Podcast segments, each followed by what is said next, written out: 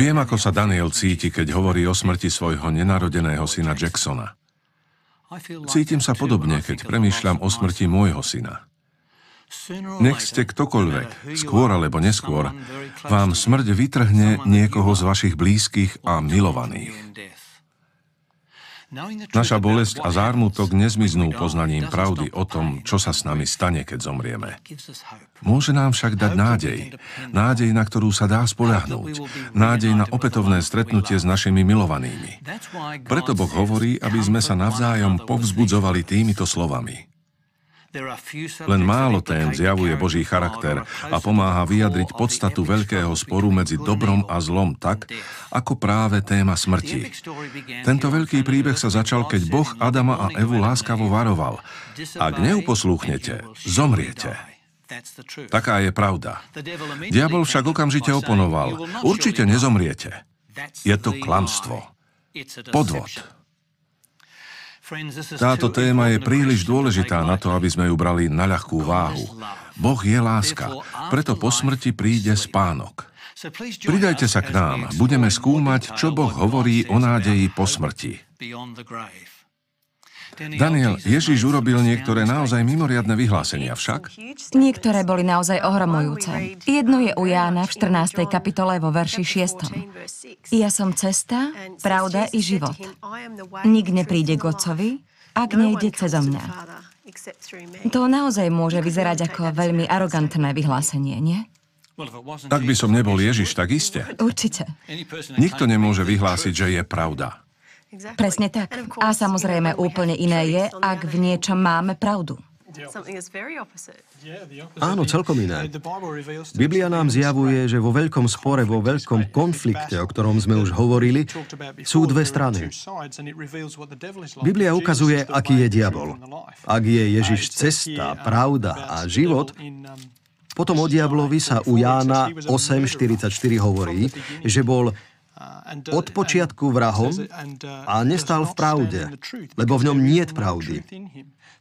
Takže na jednej strane stojí Ježiš, ktorý je cesta, pravda a život, a na druhej strane je protivník diabol, ktorý nás chce odviesť od Boha. Ak Ježiš je cesta k Bohu, potom diabol nás od Boha odvádza. Ježiš je život. Diabol je však vrahom, ktorý nás vedie k smrti. Ježiš je cesta, pravda i život. Ale o diablovi sa hovorí, že v ňom nie pravdy. Je presným opakom Ježiša. Takže čokoľvek diabol povie, je celkom určite lož. James, ako to zapadá do obrazu veľkého sporu, o ktorom v našom seriáli hovoríme? Myslím si, že to súvisí s rozhodnutím, ktoré musí urobiť každý z nás. Na ktorú stranu chceme patriť? Chceme naletieť na rovnaký podvod, ktorý tu funguje celé generácie a ktorý sa začal v záhrade Eden, keď had podviedol Evu? Už v úvode si spomenul príbeh z tretej kapitoly knihy Genesis, v ktorom had hovorí Eve. Zjedz ovocie, neposlúchni Boha a neboj sa, budeš žiť väčšine. Veríme tomu? Alebo veríme tomu, čo nám povedal Boh? Neveriť Bohu je hriechom, ktorý znamená smrť. Je tu však nádej. Kľúčom k záchrane je viera v Krista. Práve v Kristovi máme nádej na ten neuchopiteľný cieľ, po ktorom každý túži. Večný život. A nie len hociaký večný život. Ide o väčnosť v dokonalosti, v pokoji a neodolateľnej láske, ktorá nás bude obklopovať. Nejde iba o väčnosť v pasci tohto sveta, ktorý je často naplnený zmetkom a nešťastím. Daniel, ako Biblia definuje smrť? Je zaujímavé, že keď som prišla o maličkého Jacksona, veľmi intenzívne som premýšľala, čo je smrť, kde je môj syn, čo s ním je. Biblia však jasne hovorí, že smrť je spánkom. V knihe Genesis sa nachádza zaujímavá myšlienka. V 3. kapitole vo verši 19 sa hovorí V pote tváre budeš jesť chlieb, kým sa nevrátiš do zeme, lebo z nej si bol vzatý, veď prach si a do prachu sa vrátiš. Ak sa nad tým zamyslíme, Boh vlastne stvoril Adama a Evu z prachu. Ako to vlastne bolo? Pozrieme sa opäť na príbeh stvorenia v knihe Genesis. V druhej kapitole budem postupne čítať verš 7, kde sa môžeme dozvedieť viac o biblickom opise spôsobu, akým nás Boh stvoril. Dozvedáme sa tam. Vtedy hospodin Boh stvárnil človeka, prach zo zeme a vdýchol mu do nozdier dých života. Tak sa stal človek živou bytosťou. Takže Boh najprv vytvoril telo a potom do neho vdýchol dých života. Takto sa človek stal živou bytosťou. Nachádzajú sa tu teda tri termíny. Telo, dých života a napokon živá bytosť. Smrť je v určitom zmysle presným opakom. Je skazou toho, čo funguje. Telo prestane pracovať, zastaví sa dýchanie a náš duch sa pominie. Keď hovoríme o duchu, mnohí ľudia na nešťastie uvažujú v termínoch platónskej a aristotelovskej gréckej filozofie, v ktorej má výraz duch úplne iný význam než biblické chápanie. Peter? Áno, myslím si, že keď James hovoril o tele a duchu, ktoré sa stali živou bytosťou, potom v biblickom preklade kráľa Jakuba sa hovorí, že človek sa stal živou dušou. Čo toto slovo duša znamená? Znamená to, Vary, že sme nesmrteľnou dušou, ktorá žila po celú väčnosť a bude aj po celú väčnosť žiť? Mnoho ľudí verí v nesmrteľnú dušu, teda že duša je tu stále. Je však zaujímavé, že u proroka Ezechiela sa v 18. kapitole v 4. verši hovorí – Veď všetky duše sú moje. Ako duša otca, tak duša syna je moja. Duša, ktorá zhreší, tá zomrie. Biblia je teda jasná a opakuje to asi 20 krát. Duša môže zomrieť. To je niečo iné než viera, ku ktorej nás vychovali. Áno. Keď však o tom uvažujem, často sa vyjadrujeme veľmi podobne. Pamätám si, že keď som si ako malý chlapec odrel v záhrade koleno, stará mama mi to ošetrila a povedala, Ty duša nešťastná. Nie v duchovnom zmysle, ale ty môj nešťastník. Aj dnes sa používa tento výraz na označenie človeka. Keď sme v problémoch, voláme SOS. Zachránte naše duše. Povieme, že niekto má láskavú dušu. Často sa tak vyjadrujeme. Áno. Takže duša znamená človeka. V Biblii slovo duša označuje človeka. Ako keď povieme, boli tam štyri duše. Teda štyria ľudia, nie nejakí duchovia. James už povedal, že na počiatku bolo telo a duch a spolu tvorili živého človeka. Pre život potrebujeme tieto dve zložky, telo a ducha, teda dých života. Len tak sa stávame ľuďmi. James, čo sa deje pri smrti? Keď sa zastaví činnosť nášho tela, ustane aj náš dých a prestane existovať náš duch. Chcem prečítať biblický text, ktorý hovorí o Ježišovej smrti. V tomto texte sa hovorí priamo o duchu. Aspoň tak sa to prekladá v citovanom anglickom preklade Biblie.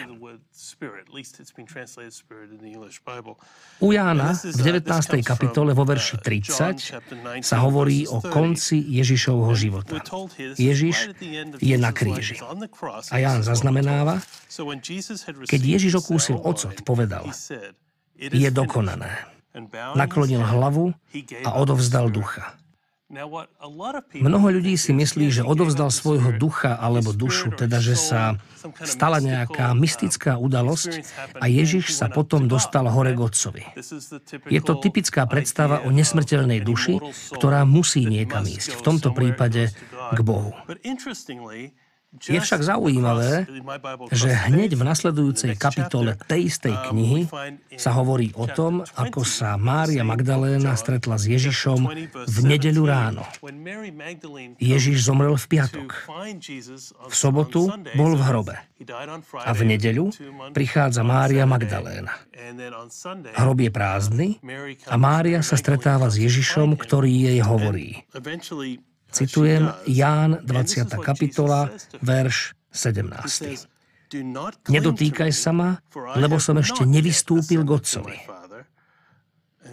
A potom Ježiš pokračuje ďalšími informáciami.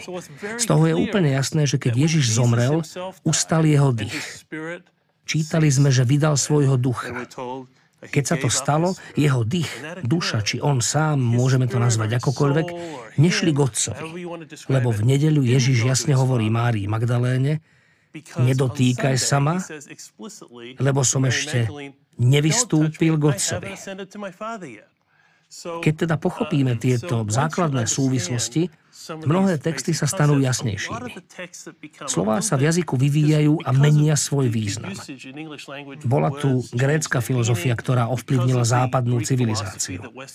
A v čase, keď sa kresťanstvo stávalo základom západnej civilizácie, bol tu aj všade prítomný vplyv pohanských náboženstiev. Tie však mali úplne inú predstavu o duši. Tieto vplyvy zahmlili danú problematiku ale Kristova smrť všetko objasňuje. V prvom liste Timotejovi 6.16 sa jasne hovorí, že len Boh má nesmrteľnosť. Takže pri otázke, či má človek nesmrteľnú dušu, čítame v texte u Ezechiela, že duša, ktorá hreší, zomrie. O Bohu, ktorý je kráľom kráľov a pánom pánov, sa v liste Timotejovi dozvedáme, že on jediný má nesmrteľnosť. Kde je ten text? Prvý list Timotejovi 6.16. Toto je dôležité. Boh je jediný nesmrteľný, my nie. Preto je smrť problémom. Ak by sme boli nesmrteľní, smrť by nebola problémom. Presne tak. Ak o tom uvažujem, stále sa mi zdá čudná jedna vec. Smrť prišla na svet prostredníctvom diabla. Skôr ako sa diabol prejavil, smrť neexistovala. A aj napriek tomu sa dnes mnohí pozerajú na diablovo dielo, smrť, ako na spôsob, vďaka ktorému sa dostaneme do neba. Pre mňa je to veľmi zvláštny prístup. Ukazuje, aké je naše uvažovanie prevrátené a prekrútené. A netýka sa to len pochopenia života a smrti a toho, čo sa stane po smrti. Diabol v tom zohráva dôležitú úlohu, pretože nás chce pripraviť o možnosť žiť väčšine. Eve v rajskej záhrade pri strome povedal, ak nebudete Boha poslúchať, nezomriete. Takže diabol má účasť na tomto podvode. Áno, mnohí veria diablovým slovám, že vlastne nezomrieme. Učili nás, že náš život pokračuje inde a inak. V závislosti od náboženstva, v ktorom sme boli vychovaní, môžeme veriť v nebo alebo peklo. Čo sa však naozaj deje po smrti? Podľa Biblie je smrť spánkom.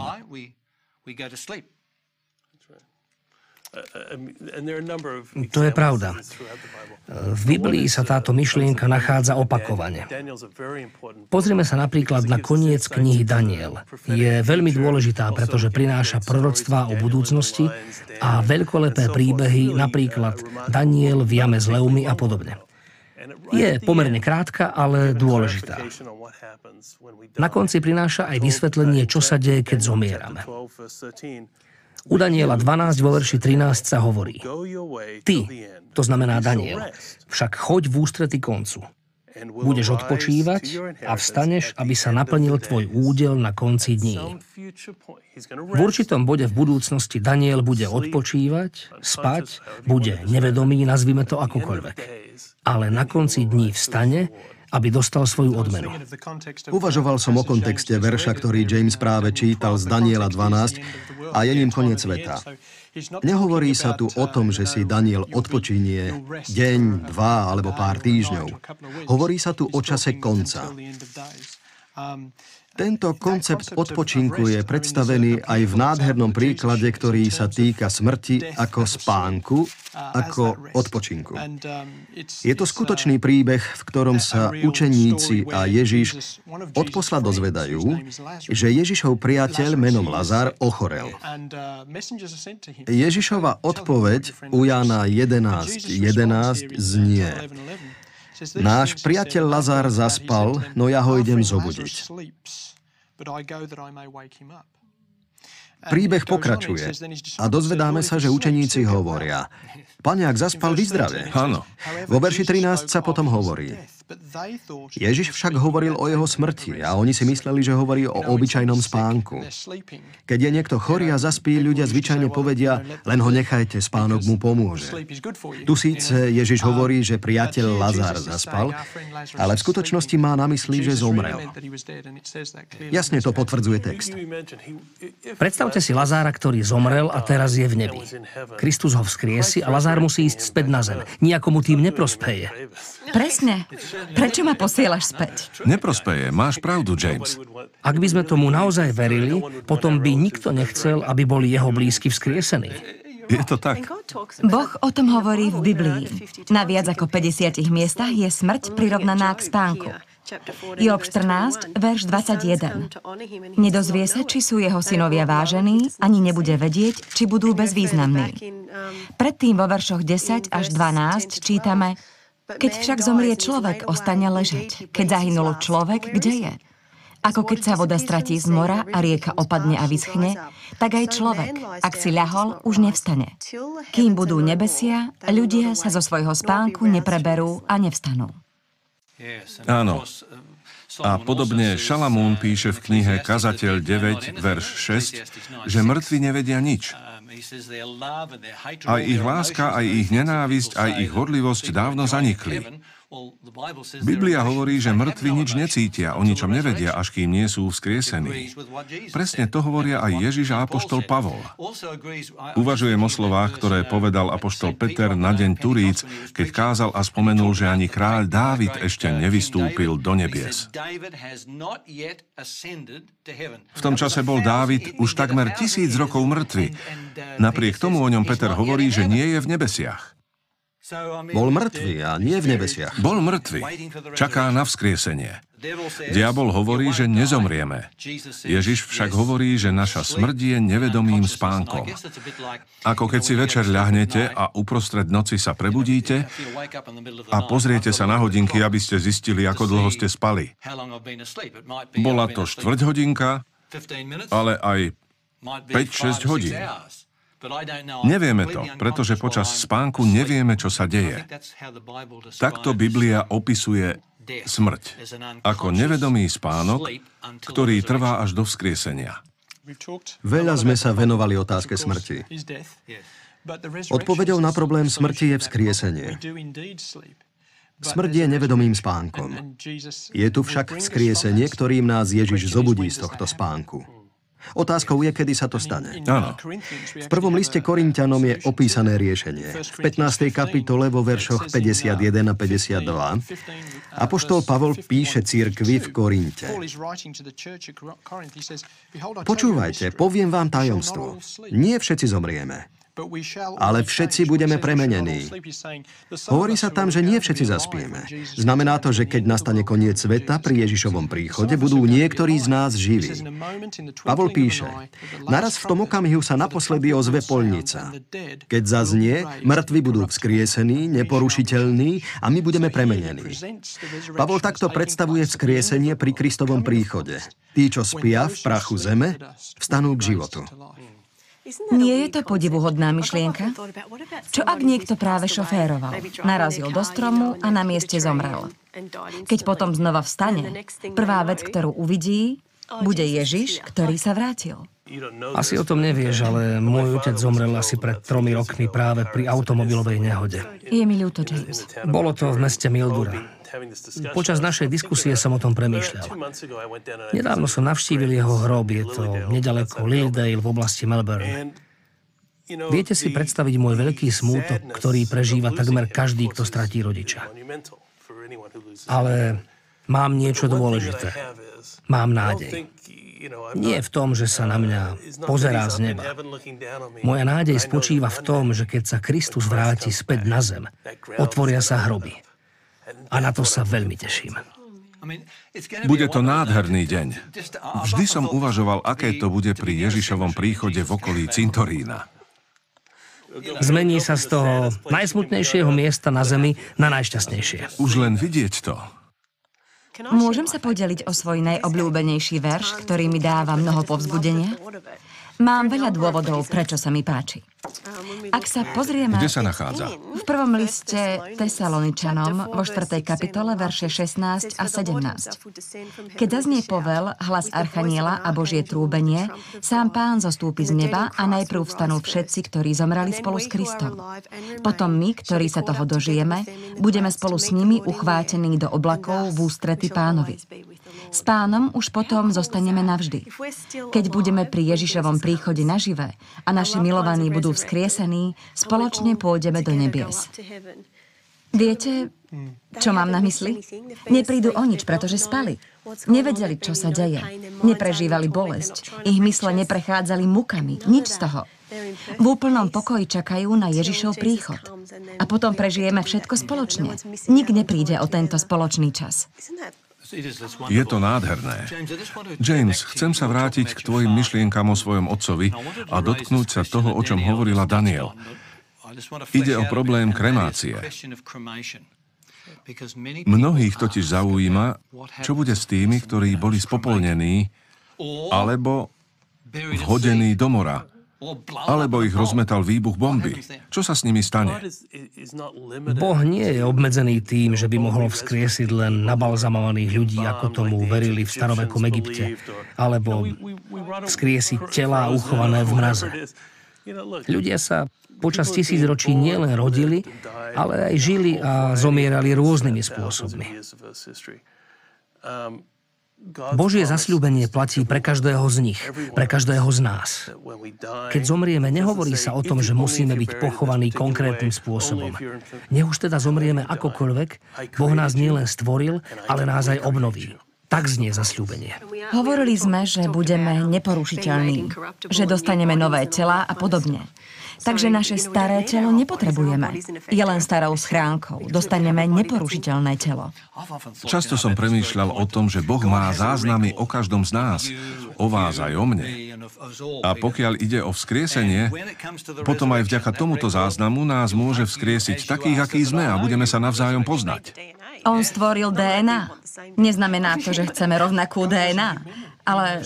Boh má dobrú pamäť. Vie, kým sme. Pozná každého z nás. Biblia hovorí, že Boh má spočítané aj vlasy na našej hlave.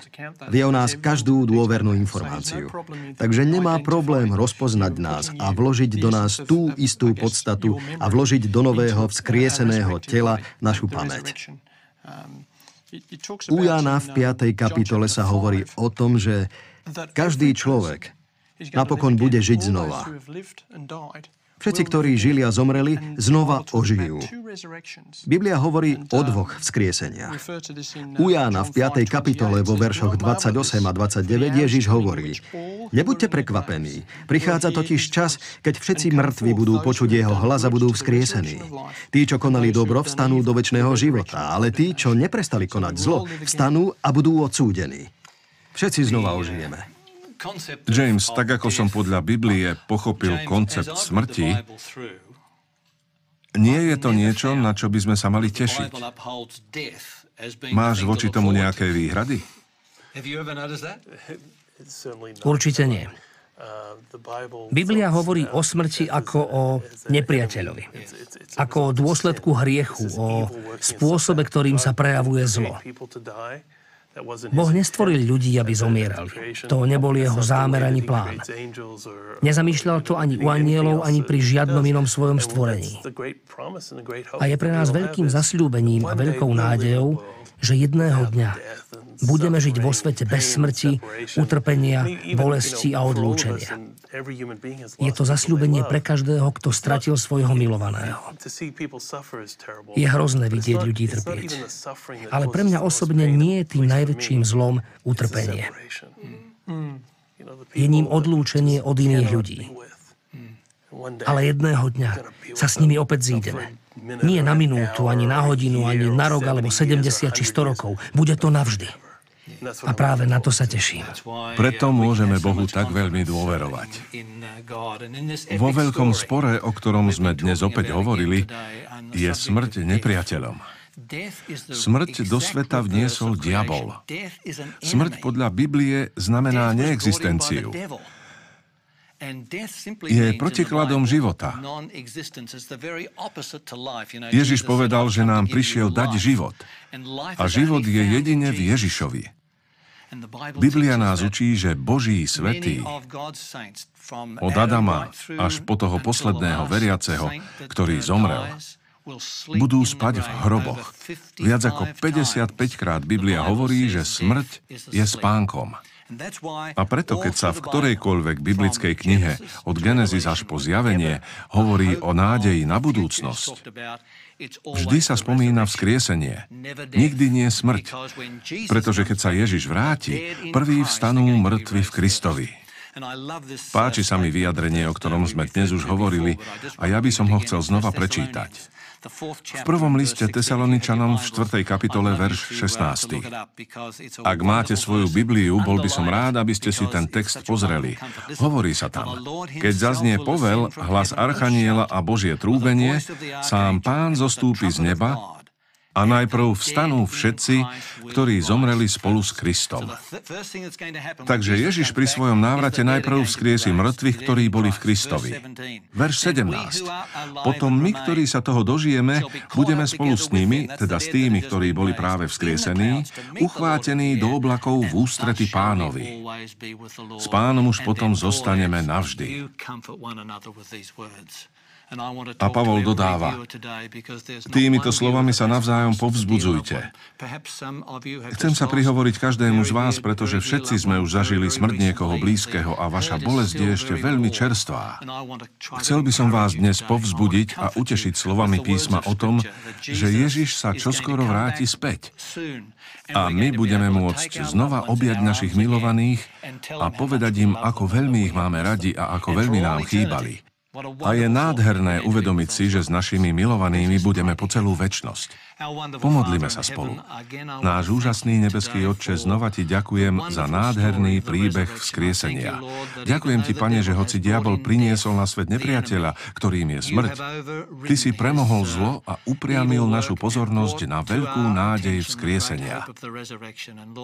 Pane, tak ako písal Pavol, aby sme sa povzbudzovali touto veľkou pravdou, chcem Bože, aby si každému divákovi a každému z nás pomohol pochopiť, že prídeš veľmi skoro.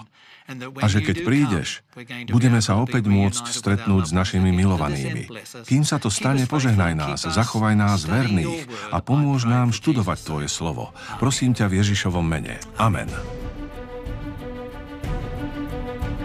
V slovenskom znení účinkovali Ivo Gogál, Zuzana Kizeková, Tomáš Horvát a Štefan Richtárech.